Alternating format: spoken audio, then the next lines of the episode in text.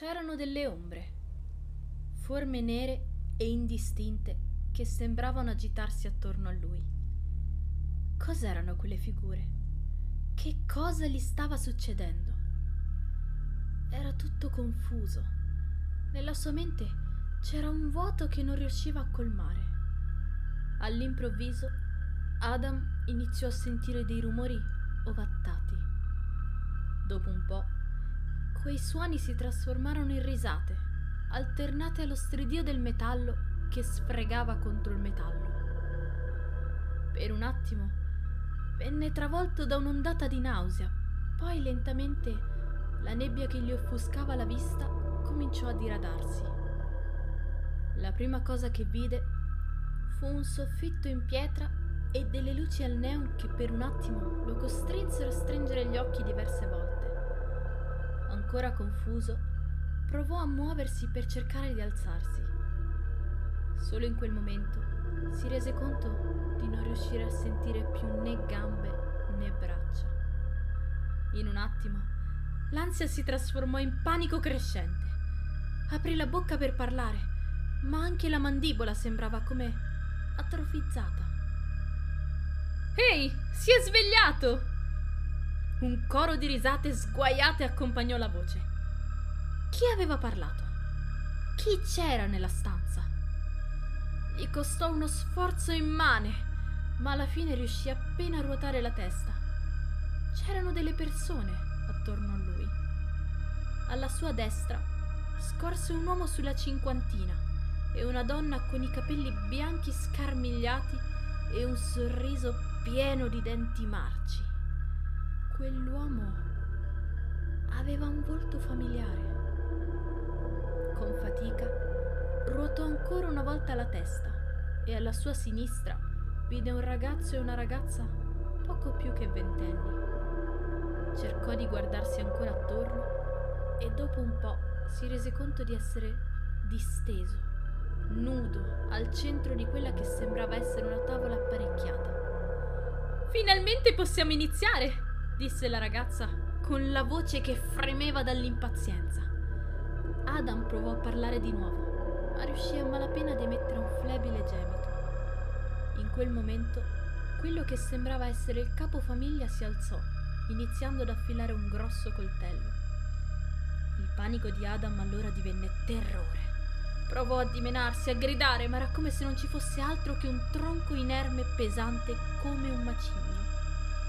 Con gli occhi sgranati e il respiro accelerato, vide l'uomo fare il giro del tavolo, avvicinare la lama al suo braccio sinistro e iniziare a incidere dalla spalla all'incavo del gomito. Non sentì dolore, ma nella sua mente percepì la sensazione della carne che veniva prima lacerata, poi aperta, dall'uomo che, una volta aperta la ferita, vi affondò le dita all'interno, aprendola come se fosse un frutto maturo. Prego, ragazzi, disse ai due giovani, per poi allontanarsi per andare a incidere anche l'altro braccio. I due presero subito coltello e forchetta, ringraziando entusiasti.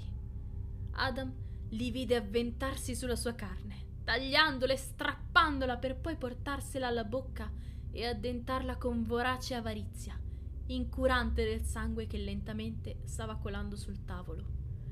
Affamati, affondarono i coltelli più e più volte, andando in profondità alla ricerca dei bocconi più morbidi e carnosi, fin quasi a scoprire l'osso. Rendendosi conto che lui la stava guardando, la ragazza ingoiò l'ennesimo boccone, lo fissò negli occhi, poi con un sorriso affondò il dito nella ferita. Dopo aver scavato un po', lo estrasse e se lo portò alla bocca, succhiandolo oscenamente per poi scoppiare a ridere in maniera sguaiata.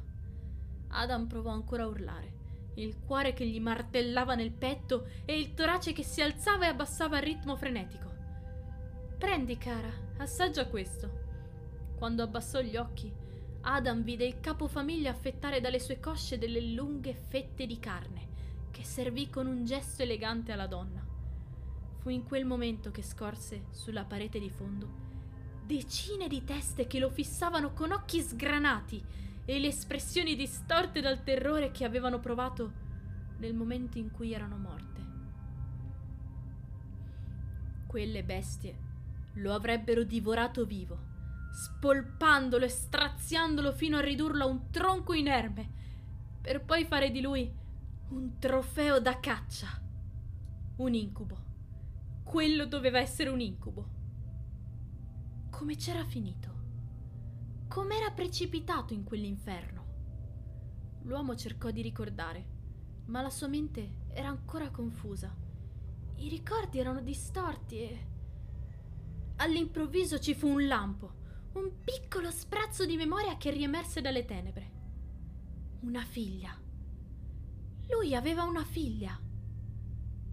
Che cosa le era successo? Dov'era la sua bambina? Adam cominciò a gemere e a scuotere la testa, cercando disperatamente di muoversi mentre grosse lacrime gli rigavano il viso. Papà, questo qui è sempre più agitato, rise il ragazzo. Il capofamiglia allora si avvicinò, poggiando la mano sulla fronte di Adam.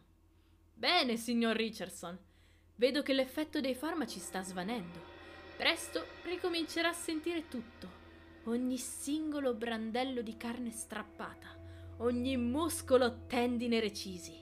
Sarà straziante per lei, disse leccandosi le labbra. Bene, molto bene. Adam sgranò gli occhi, rendendosi conto che, lentamente, cominciava ad avere di nuovo percezione del suo corpo. Tienilo fermo, dobbiamo sistemarlo prima che possa ricominciare a muoversi. Obbedendo alla richiesta, il ragazzo si alzò da tavola e si affrettò a stringere l'avambraccio sinistro di Adam, mentre il padre si allontanava, scomparendo dietro una porta in fondo alla stanza. Quando l'uomo ritornò, Aveva in una mano un pesante martello e nell'altra dei lunghi chiodi incrostati. Dopo aver posato tre dei grossi chiodi, ne puntò subito uno all'altezza del polso di Adam. Un colpo deciso, il chiodo affondò nella carne, esattamente tra l'ulna e il radio. In quel momento Adam sentì il metallo penetrargli nella carne affondare e conficcarsi nel legno sotto di lui. Inarcò la schiena, emettendo un verso strozzato mentre sentiva il dolore travolgerlo come una scarica elettrica.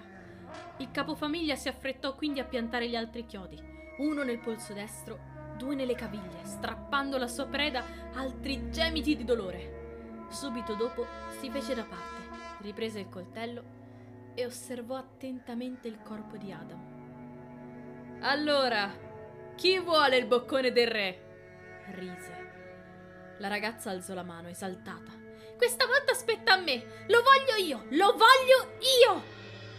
Il capofamiglia fece un cenno di assenso col capo e si avvicinò alla sua vittima all'altezza del linguine. Questa volta, quando iniziò a tagliare, Adam urlò, inarcando il busto, piangendo e pregando con tutto se stesso di poter perdere i sensi.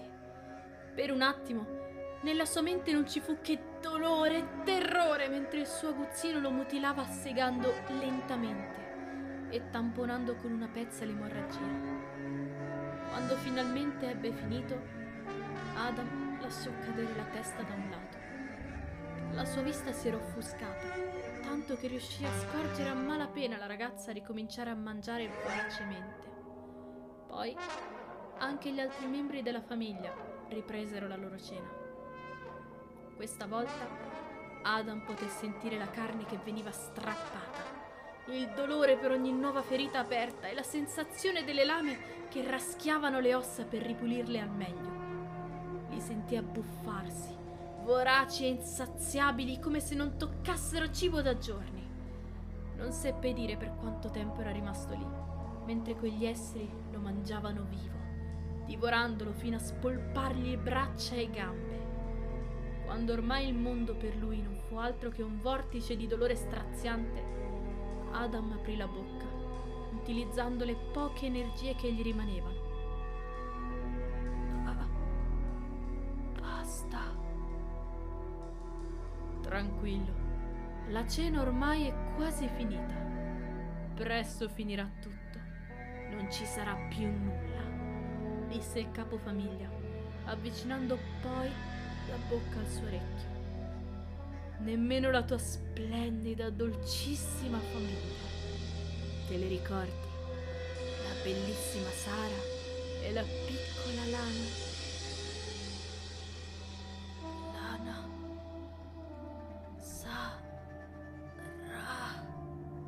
Riuscì a sussurrare a malapena. Tranquillo, sono ancora vive per ora, gli disse l'uomo, indicandogli uno specchio sulla parete alle spalle del ragazzo. Presto però toccherà anche a loro. Prima verrà il turno di Sara. Dopo che ovviamente io e mio figlio avremo avuto il piacere di assaggiarla, beh, anche in altri modi. Lo so che non si gioca col cibo, ma la sua carne morbida, il suo seno sodo e le cosce tornite, me la voglio gustare come si deve, lo sai. Ah, poi verrà il turno della piccola. Tranquillo, lei non la toccheremo in quel modo. Non siamo mica dei mostri. Ma quella carne giovane e tenera non può essere sprecata. Sai, non penso che userò anestetici con lei. La farò strillare. Sarà come ascoltare un agnello andare al macello. Gli occhi di Adam si gonfiarono di lacrime mentre la sua mente emergeva bruscamente da quel vortice straziante in cui era piombato. Ora ricordava. Si trovavano insieme, lui, la piccola e sua moglie Sara. Erano... erano appena andati in vacanza. Ricordò quanto erano emozionati il giorno della partenza. Era un momento perfetto per loro. Non solo la piccola Lana era abbastanza grande da poter fare un lungo viaggio in aereo, ma avevano messo da parte abbastanza soldi da potersi concedere una vacanza di lusso in uno splendido resort a 5 stelle su un'isola tropicale a dir poco paradisiaca. Ricordò la paura e l'emozione di Lana nel vedere per la prima volta il mondo dall'aereo e il suo entusiasmo quando erano sbarcati sull'isola. Quel posto era un vero e proprio paradiso, un unico resort con numerose villette poste in circolo attorno alla spiaggia, tutte indipendenti. Un villaggio con un bar aperto tutto il giorno, quattro diversi ristoranti e un'area attrezzata per i bambini con tanto di animatori e piscina. Era tutto perfetto. Tutti li trattavano con estrema gentilezza. Il cibo era meraviglioso e con sua moglie, con la quale da un po' di tempo non faceva che discutere, le cose sembravano essere tornate a posto. Erano state molte le sere in cui, una volta messa a letto Lana, erano andate a rifugiarsi nella piccola spiaggetta privata della loro villetta. Lì avevano passato il tempo a guardare le stelle e a fare l'amore, sentendosi un po' come quando erano ragazzi. Rilassati e lontani dallo stress della routine quotidiana, avevano ritrovato la sintonia di un tempo. Anche Lana si stava divertendo mondo. Era affascinata dalla bellezza della natura che la circondava e che si divertiva a scoprire fingendosi una piccola esploratrice. Inoltre passava molto tempo in spiaggia a giocare con gli altri bimbi del resort. C'era solo una cosa però che sembrava turbarla, quella che lei chiamava la zona misteriosa. Si trattava di un'area al centro dell'isola vietata agli ospiti del resort e all'interno della quale si trovavano i magazzini delle scorte e le abitazioni dei membri dello staff che abitavano lì con le loro famiglie. Ogni volta che passavano vicino a uno degli accessi a quella zona, Lana si rabbuiava e diventava nervosa. Papà, che cosa c'è lì dentro? gli chiedeva ogni volta, stringendosi a lui come se avesse bisogno di essere protetta da chissà quale pericolo. Adam gli spiegava che non doveva aver paura, che lì nascoste dalla vegetazione. C'erano solo le case di alcune delle persone gentili che abitavano sull'isola, ma lei continuava a fissare con diffidenza quelle stradine secondarie, come avvertendo chissà quale minaccia. Comunque, alla fine la vacanza procedette senza intoppi, finché non arrivò il momento di partire. E poi... Poi cosa? Cos'era successo? Dovevano prendere la barca per lasciare l'isola molto presto la mattina. Quindi avevano deciso di fare il giro dei saluti la sera prima della partenza. Erano stati lì una decina di giorni, ma erano molte le persone con cui avevano socializzato. Tutti gli amici di Lana con i loro rispettivi genitori, lo staff che si era occupato esclusivamente di loro e... Adam tornò alla realtà, fissando l'uomo che stava masticando con soddisfazione la sua carne. Ora ricordava. Lo aveva visto così tante volte la sera, quando con Sara e Lana si godevano gli spettacoli e la musica dal vivo sulla spiaggia, o in quei pomeriggi in cui, mentre la moglie e le figlie si godevano il mare cristallino, gli veniva voglia di bersi una birra o un cocktail per conto proprio. Lui era sempre lì, dietro al bancone del bar, gentile e affabile, pronto anche ad anticipare le loro richieste in poco tempo era diventato una presenza piacevole e costante nella loro vacanza. Un pomeriggio si erano messi a chiacchierare e lui si era aperto, raccontandogli un po' della sua vita. Sebbene originario di un'isola non molto distante dal resort, l'uomo parlava un inglese piuttosto fluido e comprensibile. Gli disse di avere due splendidi figli e che per anni lui e la sua famiglia avevano vissuto di stenti prima che riuscisse a trovare quel posto di lavoro. Quel posto gli permetteva di dare da mangiare ai suoi cari. Per questo lo amava, nonostante i turni estenuanti e i clienti spesso troppo esigenti e arroganti che molte volte lo trattavano con la fredda indifferenza con cui si tratta chi si considera inferiore. La sera prima della partenza, quando lui, Sara e Lana erano andati a salutarlo, l'uomo li aveva salutati dicendogli che sperava vivamente di rivederli l'anno prossimo. Poi Adam ricordò anche quello che era accaduto mentre stavano rientrando nella loro villetta. Era buio e non c'era nessuno sulle stradine sabbiose, illuminate appena da alcune piccole lampade a terra. Gli altri ospiti erano o in uno dei numerosi ristoranti o allo spettacolo serale sulla spiaggia. Stava portando in braccio Lana che, crollata dal sonno, dormiva con la testa appoggiata sulla sua spalla. Sarà difficile riuscire a tornare alla routine di tutti i giorni, gli disse Sara ridendo. Quanto era bella in quel momento e quanto erano felici insieme. Era così felice di poter passare il resto della sua vita con lei. Poi gli occhi di sua moglie si spalancarono. La vide crollare a terra e in tempo sembrò rallentare all'improvviso. Adam non riuscì nemmeno a reagire. Sentì un dolore acuto a un lato del collo. Poi tutto si spense all'improvviso. Tu. Tu sei. cercò di dire Adam. Finalmente si ricorda di me, signor Richardson, rise l'uomo. Sa, credo di aver cambiato idea. La sua bambina è così dolce che sarebbe un peccato aspettare e lasciarla smagrire troppo. In quel momento il ragazzo uscì dalla stanza e tornò poco dopo, trascinandosi dietro la piccola lana che, imbavagliata e con le braccia legate, piangeva e singhiozzava disperata. Quando vide il padre, la bambina sgranò gli occhi iniziò a urlare e a tremare con violenza. Il ragazzo allora la strattonò, portandola vicino alla parete. Quando la sollevò, la piccola provò a dimenarsi, ma in un attimo si ritrovò appesa a un gancio per le corde che le legavano le mani. Le urla di Lana si fecero strazianti. Il suo corpicino cominciò a contorcersi nel disperato tentativo di liberarsi. Adam gemette. Nella mente e negli occhi solo l'immagine della sua bambina che, terrorizzata, chiamava il suo papà e la sua mamma da sotto il bavaglio. Il capofamiglia lo degnò appena di un'occhiata, poi fece un cenno al figlio. Prendi il secchio, il ragazzo fece un cenno di assenso e corse a prendere una grossa bacinella in metallo che posizionò sotto la bambina. Questa la essicchiamo? Con quello che rimane del padre, rispose l'uomo, affilando di nuovo il suo coltello e avvicinandosi a passo lento verso la piccola. La mia bambina. Lascia stare! La mia bambina! cercò di gridare Adam, ricominciando a dimenarsi. Lasciala!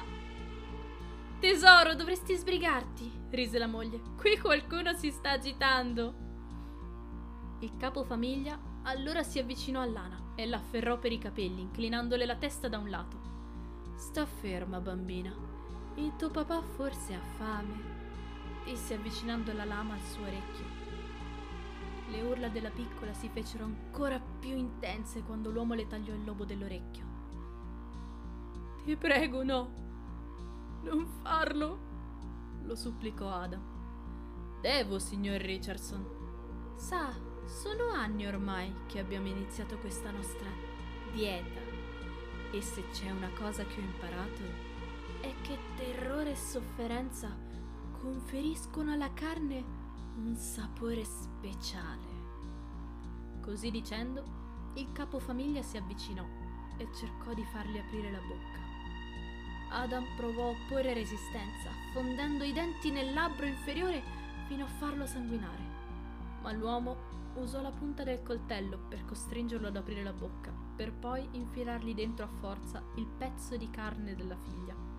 Rapido gli serrò nuovamente la bocca, tappandogli poi il naso per costringerlo a ingoiare. Adam provò l'impulso di vomitare, ma il suo torturatore lo costrinse a tenere tutto dentro. In quel momento nella sua mente si spezzò qualcosa. Lui non era lì. Non era in quell'inferno, con le braccia e le cosce in parte maciullate e nello stomaco un pezzo della sua bambina.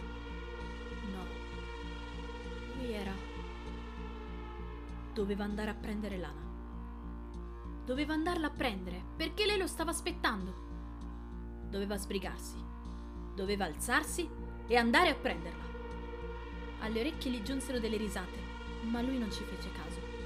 Si mosse con delle forze che nemmeno sapeva di avere, incurante del dolore o della debolezza dovuta all'ingente perdita di sangue. Tirò e si dimenò finché non sentì gli ultimi brandelli di carne di braccia e gambe strapparsi e le ossa spezzarsi alle articolazioni fino a staccarsi di netto. Ridotto a un tronco sanguinante, rotolò giù dal tavolo finendo a terra assieme a piatti e bicchieri. Si girò nuovamente su se stesso, iniziando a strisciare. Doveva raggiungere la sua bambina. Doveva andarla a prendere. Lei lo stava aspettando, aveva bisogno di lui. Alzò la testa, protendendo il moncherino del braccio verso la piccola, che ormai sembrava fare fatica persino a respirare per la paura. In quel momento il capofamiglia si avvicinò a lei puntandole la lama alla gola. Rimase lì, immobile, fermo, finché un barlume di lucidità non tornò negli occhi di Adam. No, non lo fare! Fermo! L'ultima cosa che Adam vide fu la lama del coltello che, invece di scivolare sulla gola della figlia, le recideva le vene dei polsi e l'arteria femorale. Il sangue iniziò a colare nel secchio, mentre la bambina, ormai scossa da spasmi violenti, si dissanguava lentamente. Tranquilla, piccola. Adesso ci guarderai fare a pezzi il tuo papà. Poi ci occuperemo anche di te, le disse il capofamiglia, accarezzandole la guancia. Forza, ragazzo, datti da fare. La bambina rimase lì, emettendo un flebile gemito mentre guardava il giovane rigirare il cadavere del padre, per poi aprirgli il ventre e riversarne a terra l'interiore.